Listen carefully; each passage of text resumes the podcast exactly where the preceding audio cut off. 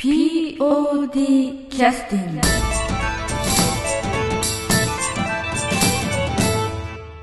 えー本日はあの劇団 POD キャスティングに、えー劇団フロンティアシアターオープン20周年記念公演の、えー告知で急遽駆けつけてくださいましたシアターパラダイスの福井正弘さんにお越しいただいております。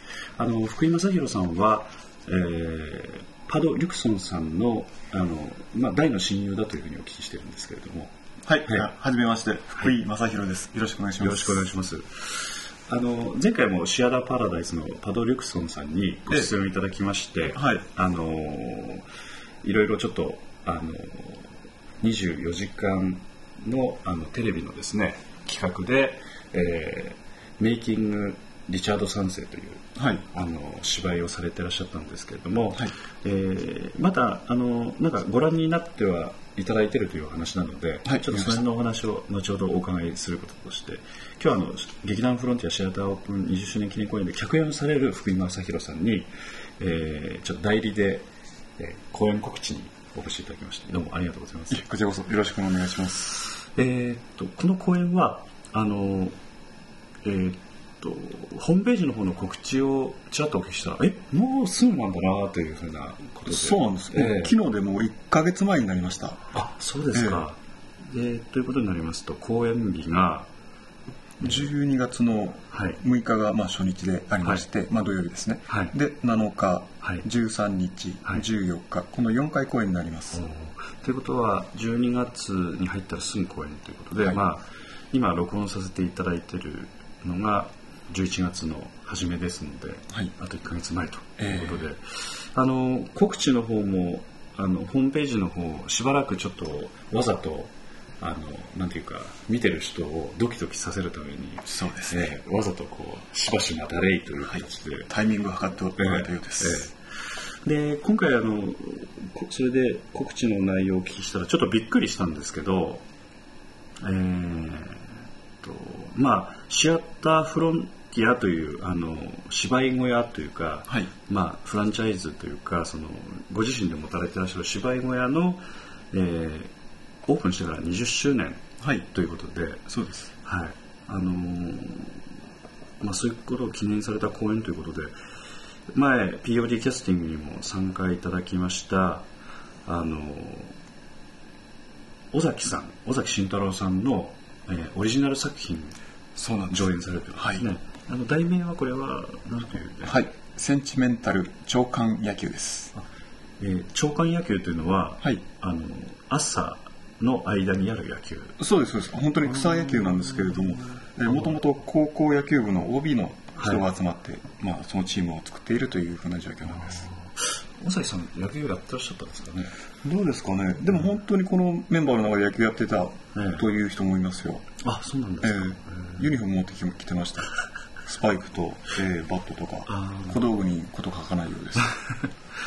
センチメンタル長官野球ということでちょっとそういう意味ではあのー若者の云々ということではなくてちょっと、はい。あのそれなりのお年を召された方々のえかつての野球球児の物語ですから。なるほど。でちょっとあのセンチメンタルというふうに書いてあるというのはそういうこともあるのかもしれませんね。はいえー、とこれは公演自体は12月の6日から14日まであの土日で公演をされるんですけどキャストの方は結構数いらっしゃいますね。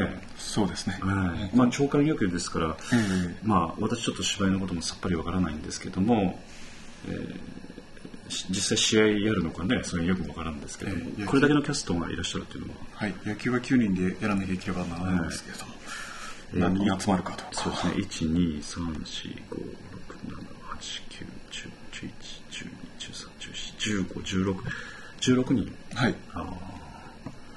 あのしえーシシアターフロンティアというあの芝居小屋については横幅とかですね奥行きがちょっとねステージ取れるようになったんですけど、一気に舞台の上に上がるっていうことはちょっと難しいですよね。ちょっと難しいですね。でもうん。かなりお人数が多く出ますね一度に。あそうなんですか、ええ。それはどういう空間の使い方されるの？か楽そのためにはあの上手と下手に両方とも履ける履けれる出入り口が、ええ。まあ、用意しまして、うんええ動きを、えーできるようにしてありますね今。ああなるほど今練習の方もね、はい。あのどんどん進んでらっしゃると思うんですけれども、はい。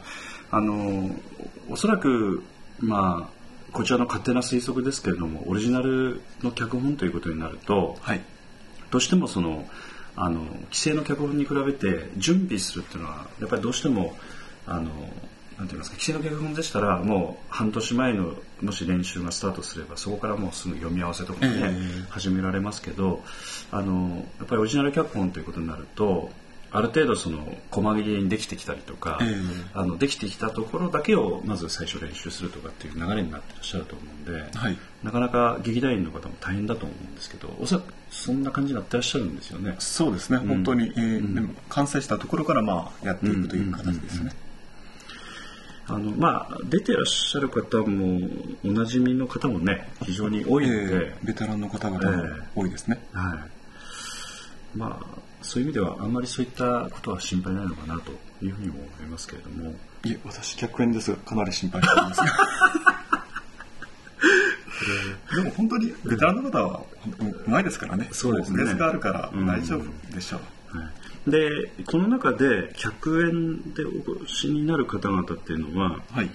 えーっと16人中3今これ情報をこう見させていただくと3人ということですけどもうちょっといらっしゃるんですかねもしかしたら。はいいます、えー元監督役の脇山さんもええ。100円の方ですね、ああそうですか、まあ他のあのなんていうかそういった、えー所属してらっしゃるような団体ではなくてという方なんですかねそういう意味では。はいいろんな方がおられるようですね、本当にまあ、団体で所属してらっしゃる方っていうのは今福井正弘さんシアダパラダイスという、はい。えー伝説の劇団の方からお越しいただいているのとあとは、えーアトリエ全吉アトリエというのはカタカナで全吉というのはアルファベットで、えー全吉というところでお二人、はい。石川さんという方と甲斐さん。平木さんですね。平木さんですかね、はいお越しになってまあお二人とも女性なんですけれども、はい。まああのーまあストーリー的には先ほどちょっとちらっとお聞きしましたけれどもあのーまあ長官野球のメンバーがかつての高校野球時ということであの舞台はあのーまあグラウンドなんですよ。あグラウンドなんですか？はい、もうまさにあの試合を始めようというふうな状況でみんなみんなが集まってくるっていう場所なんですなるほど。ということはあのそのグラウンドのその、えーや野球をする本当のタイミングでドラマが始まると。そうです。なるほど。まあ、実際どんなふうに芝居が展開するんですかね。ちょっとあれですけど。えーしかしあのメンバーが集まらないんですね。あそうなんですなかなか。あの今のところ確実に来るのは8人だろうと言われてるんですけれども、え野球するには少し足りないような感じな。んですそうですね足りいないですね。そっか。まあそういうふうにいざ始めようと思って足りないというのはあのまあ社会人劇団とも、はい。一緒かもしれないですああよく聞く話ですね。う んなかなかね練習をしようと思ってもね、でしかもいろんな事件が起きるんですよ。あ実はあの水道水にあの農薬が混じってしまったとかで住宅に強盗が入ってしまったとか。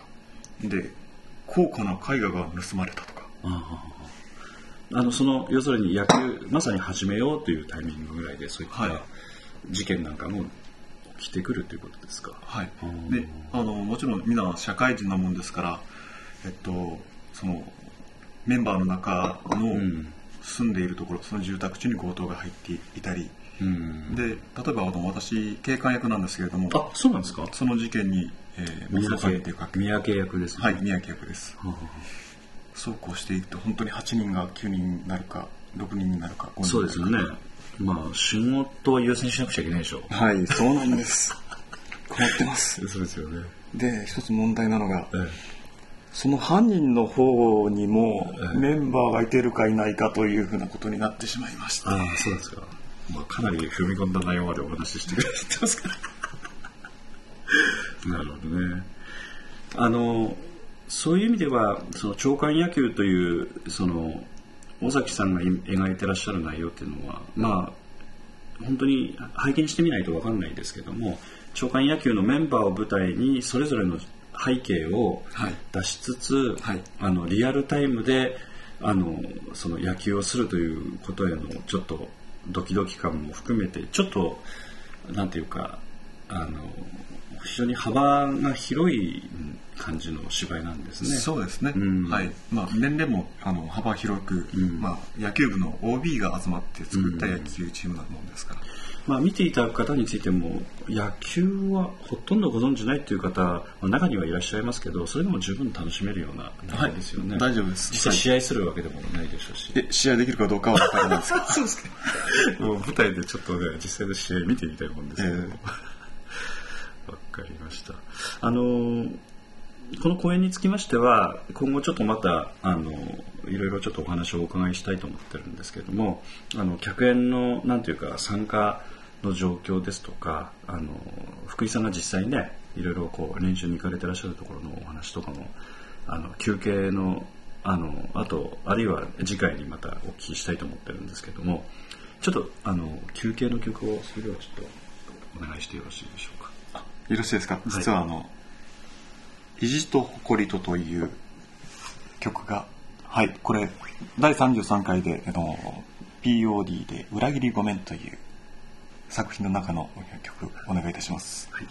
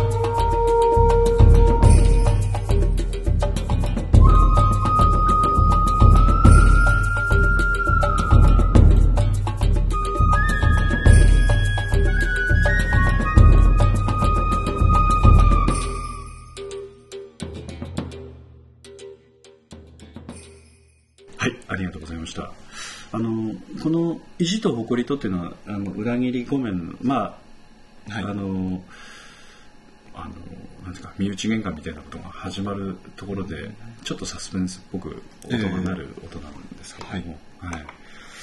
あの打楽器なんかをうまく使ってねそうですよね。うん出してる曲で私なんかも結構好きな曲の一つなんですけれども、なんか低音が響いてくるような感じの曲ですよね、あありがとうございます。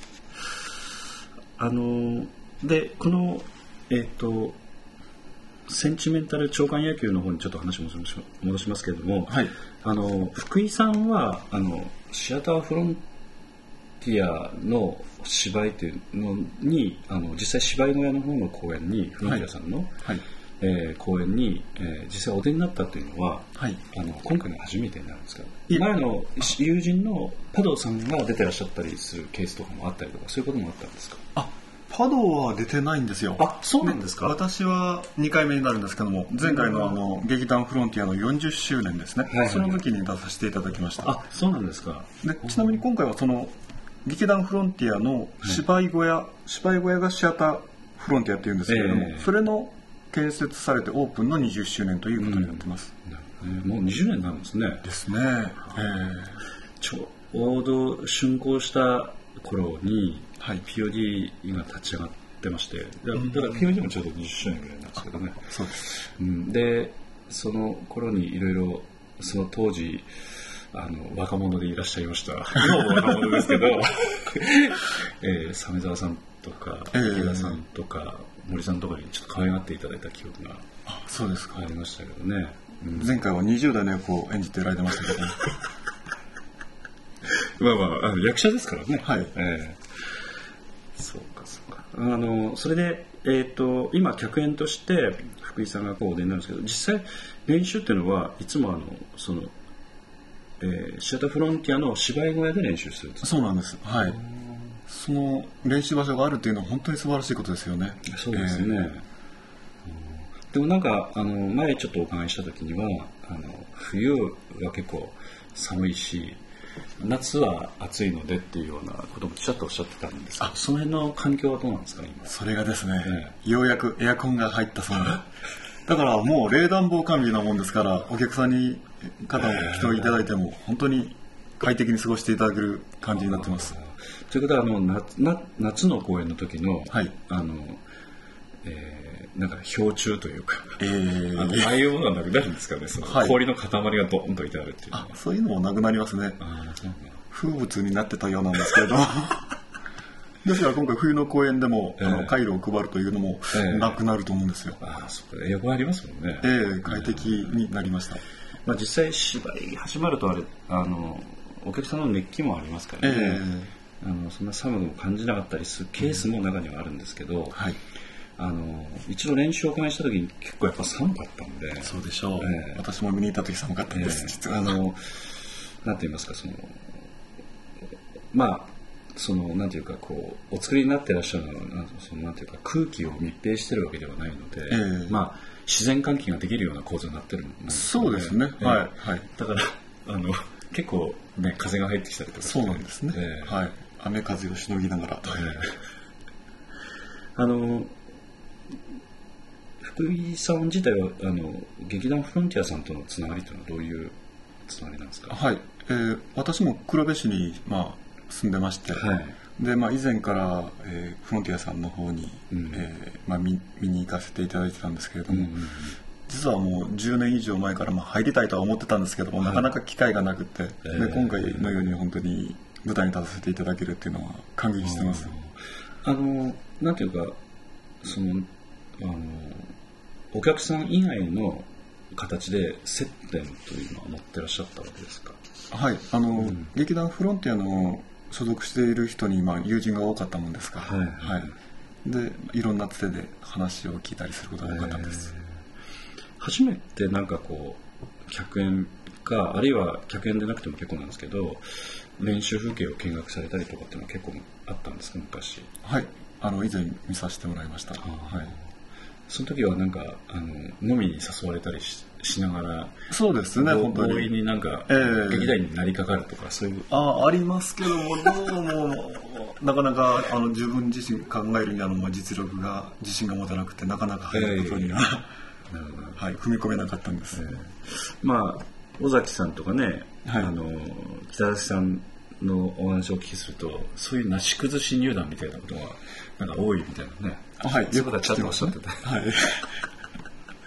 うん、だからあのなんていうかさそういう形であの接点作られると要するにあのなんていうかねふ懐がえあの非常にある皆さんですから、はい。やっぱりこう別にお客さんというかこちらとしてはすあのすあのなんていうか気を使ってそれなりにお伺いしてるんだけど気を使わなくてもいいような雰囲気を 持ってってくださるところがあるっていうかね、はい。ええあの皆さんの雰囲気とはそういうところが非常にえーあるので、はい。ふらっとこう入団してしまいそうな、雰囲気っていうのはありますよね。いますよね、ええうん。練習の時っていうのは、はい。時間っていうのは大体どれぐらいから始めてらっしゃる感じなんですか？夜の8時ぐらいから始まってますね、うん。はい。それは平日ですか？平日ですで、えー日曜日になると、まあ、朝の10時から始めたりはいはいはいされてます、あの前ちらっとお聞きするとやはりこう練習を締める時間が、はい。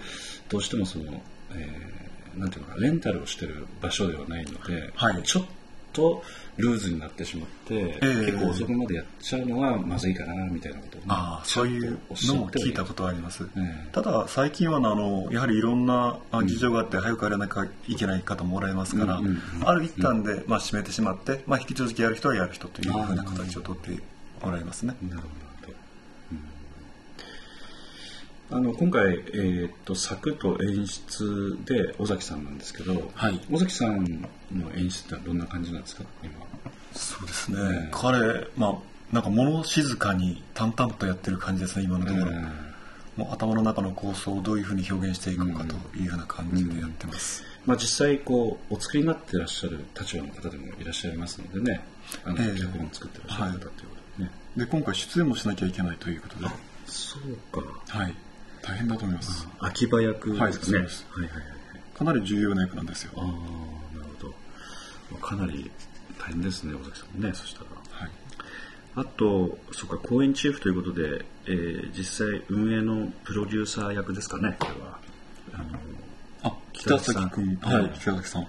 北崎さんもこれ出演出演してますね。いや。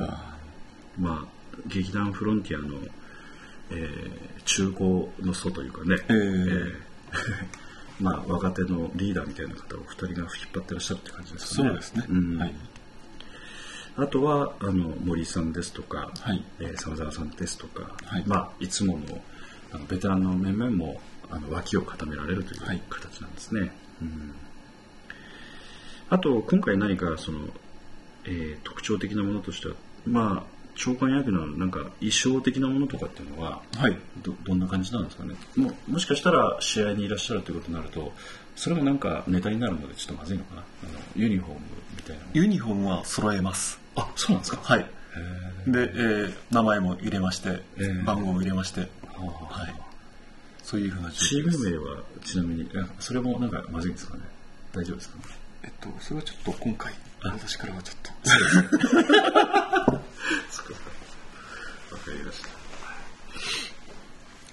あのーそれではちょっとあのーえーこの前ちょっとあの8月の31日の日に、はい。ちょっと話は変わって申し訳ないんですけども、ええええ。あの劇団フロンティアさんの話からちょっと離れまして、えーシアターパラダイスの旗揚げ公演のはい。話をちょっとちらっとお聞きしたいなと思ってたんですけど、はい。あの24時間テレビ「愛は地球を救う」のイベントのその流れであのえ場所はあれコラーレはい。でしたね。はい。あの黒部市のコラーレです。ですね。あそこの方であのいろんなこの音楽ですとかそういったものを24時間ぶっ通しでされる中のイベントの一つとしてそうなんです。あの、はい。はえーシアターパラダイスという劇団が旗揚げ公演をされて、はい。それで、まあ、パド・リクソンさんという方があの作演出をされて、まあ、公演をされたということで。はい。実際あの、えっと、メイキング・リチャード3世ということで、まあ、シェイクスピアの芝居を作るその劇中劇を、まあ、当日されたと。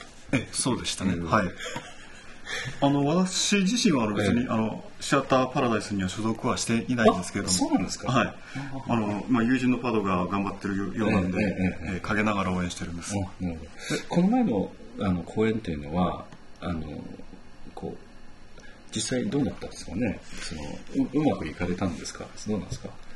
私は見てて面白かったんですけれども、ええええただですね、あの難しいんじゃない？シェイクスピアの、えーリチャード3世内容が硬いですからね。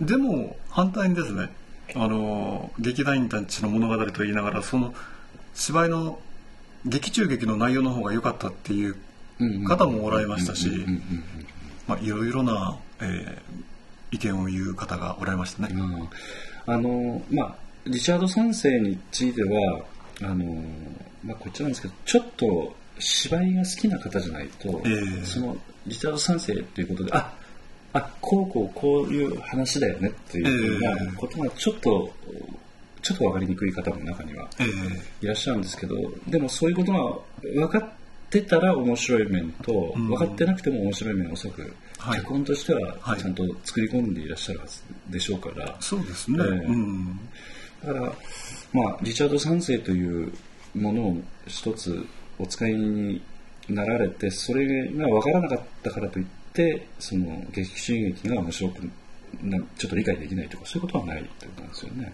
あ反対にですね、うんあのまあ、今回でリチャード3世というストーリーがよく分かったと、えでじゃあ今度見てみようか。ええそういう感じですよね。で、まあ、どういう内容なのか本で読ん。でみたいという意見もありましたし、でまあ、それを作っている劇団員たちの物語そちらの方が少し弱かったんじゃないかと反対に指摘されたことがあったそうです。あそうですか、はい。なるほど。あのそれについてもあのあのオリジナル脚本という脚本の場合はあのなんて言いますかその何度かこう練り直すっていう機会がええ。なかなかないので、まあ、まずあのお客さんの前にお出しをしてみて、はい。で次もしチャンスがあればバージョンアップしたものを出していくという、えー要するにソフトウェアみたいなね、ええ。そういった形を取らないと、はい。なかなか育たないというようなところもありますよはい。ね、だからあのネタとしては私結構面白いんじゃないかと思うのでなんか今後なんかバージョンアップした公演もチャンスがあったらやられるのかどうなのかそういうの聞いてらっしゃいます？はい、あの毎年やるそうなんですよ、えーこれは黒部市のコラーレであの24時間のこのイベントっていうのは、まあ、毎年続けてまして、うん。まあ、前回11回目、うん。で12回13回と、うん。でその時にはあのシアターパラダイスを、まあ、出演させてやろうという話も聞いてます。あ来年。はい。ああそうですかでも同じネタやるかどうかはあ同じネタはないでしょうね。やはりあのその年々のあのテーマに合わせたものを作らなきゃいけないいけないそうなんです。あその、えー、24時間ぶっ通しライブのはい。テーマになっている言葉にはい。連動したはい。内容にしなくちゃいけない、そうなんです。ああそうかそうかそうか。でも私はちょっと見たかったんで。ちょっと残念だな。えー、本当になと思って。であのオリジナル脚本の場合はまあちょっと作家の方のちょっとお気持ちはわからないんですけどこう育つようなところもあるのでええ。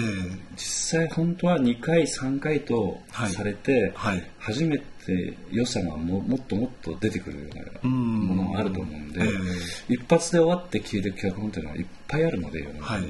うん、特にあのアマチュアの場合はね、ええ。そういうケースが多いのでものすごいもったいないなと思って。そうですね、やりたがってましたね、うん。あのただあの本番の前に一度あの公開ゲネプロというのをやりましてあでそうれ以前にもあの投資ができた時点でもまあ見に来てもらってえそんなことやってたんですえかでお客さんに、えーまあ、意見をもらってで、まあ、うん。ここはこういうふうに変えていこうあとーいう試行錯誤みたいなことをやってたようです。え。ーそれはまた見に来てくださる方っていうのはあの、まあ、ある程度身内の方ですかね。そうですそうです。本当にあの、うん。でも劇団仲間というふうに。ああなはいるほど、そういう方にちょっと見に来ていただいて、ええ。あそうかまあ、それやるやられるだけでもまたねはい。そうなのかもしれないですけど、でも多度さん自身はちょっと柔軟な感覚の方じゃないとうん。いきなりねそこで大きくダメ出しを食らったりしたりとか不評だったらカクッときてねかなり大きなダメ出しもらいましたよ そうそうなんですか。でその意見を取り入れて、ええ。まあ、本番に備えたっていうふうに聞いてます、うん。はい、よく切り替えられるもんだなと思ってねそしたら。あのシアターパラダイスの中でみんなあのいろんな意見がありますからで話し合いながら進めていってるようです、うん。であんまりそっか。まあ作家っていうかその作なんていうかそういう物語をお作りになるっていうことの中でもどちらかというとそのなんていうか自分のその作ったものにこだわられるタイプの方と、はい。それから、まあ、結果的にいいものができればいいやっていう風なうん。感覚で動かされるちょっとプロデューサー的なね、ええ。感覚の方とやっぱりいらっしゃる。どちらかというとパドリクソンさんという方ははい。後者なんでしょうねどっちかというと。そうですね。あの、作演出出演もやってますけども、ん。まあプロデューサーとしてあの、かなり柔軟なんですね、そうですね、うん、作家的なところも現れるんでしょうけど普通変えないというかそういう公開したりするリスクは合わないですよね。そうですよね。まあいろんな考えがあるんでしょうね。そうですよね。彼には、はい。まあそういうことでこの2段目っていうのは今度の公演というのはその機会になりそうですかねそしたら。はいそうですね。はい。じゃあちょっとえぜひ次回はお伺いをぜひさせていただきたいと思っておりますけどまたよろしくお伝えくださいはい伝えておきます、はい。それではあの、えーっと今回のポッドキャストの締めになりますけど一応ちょっとあの今回のあの劇団フロンティアシアターオープン20周年記念公演のあの日程とかちょっとチケットの方とかその辺の告知をお願いしてよろしいでしょうか。はい、えースケジュールとしましてあの12月の6日土曜日19時から、えー7日の日曜日15時から13日土曜日19時から。14日の日曜日15時から。合計4回の公演です。でチケットなんですけれども、えー取り扱っているのが黒部市国際文化センターコラーレをもちろんとして、はいはい。えーメルシーインフォメーションはい。富山県民会館チケットセンター入善コスモホールはい。などで取り扱っております、えーっとあとは、えーまあ、ホール関係以外のところでも、はい。えーっと劇団員の方あるいはあの客演の例えば福井さんにはい。チケット欲しいとはい。いうことをお話をいただいても可能なんですか、はい、大丈夫です。はい。で特にあのこのポッドキャスティングをお聞きの方でですね、まあ、あの特典としまして、まあ、シアターパラダイスの留守番電話の方にお申し込みいただければ当日で前売り料金でご入場できますということも言われてました。具体的にどんな感じで？そうですね。例えばあのその方が佐藤さんである場合はいはい12月6日チケット2枚希望佐藤和夫。POD キャスティング聞きました。っておっしゃっていただければ。ははは大丈夫です。あ例えば12月の6日このチケット2枚、はい。えー福井正弘さん、はい。POD キャスティング聞きました。みたいなことをはい。おっしゃっていただければあのということですかね。留守番電話であの、はい。録音されますので、はい。えっと、お気お気軽におはい。申し込みください。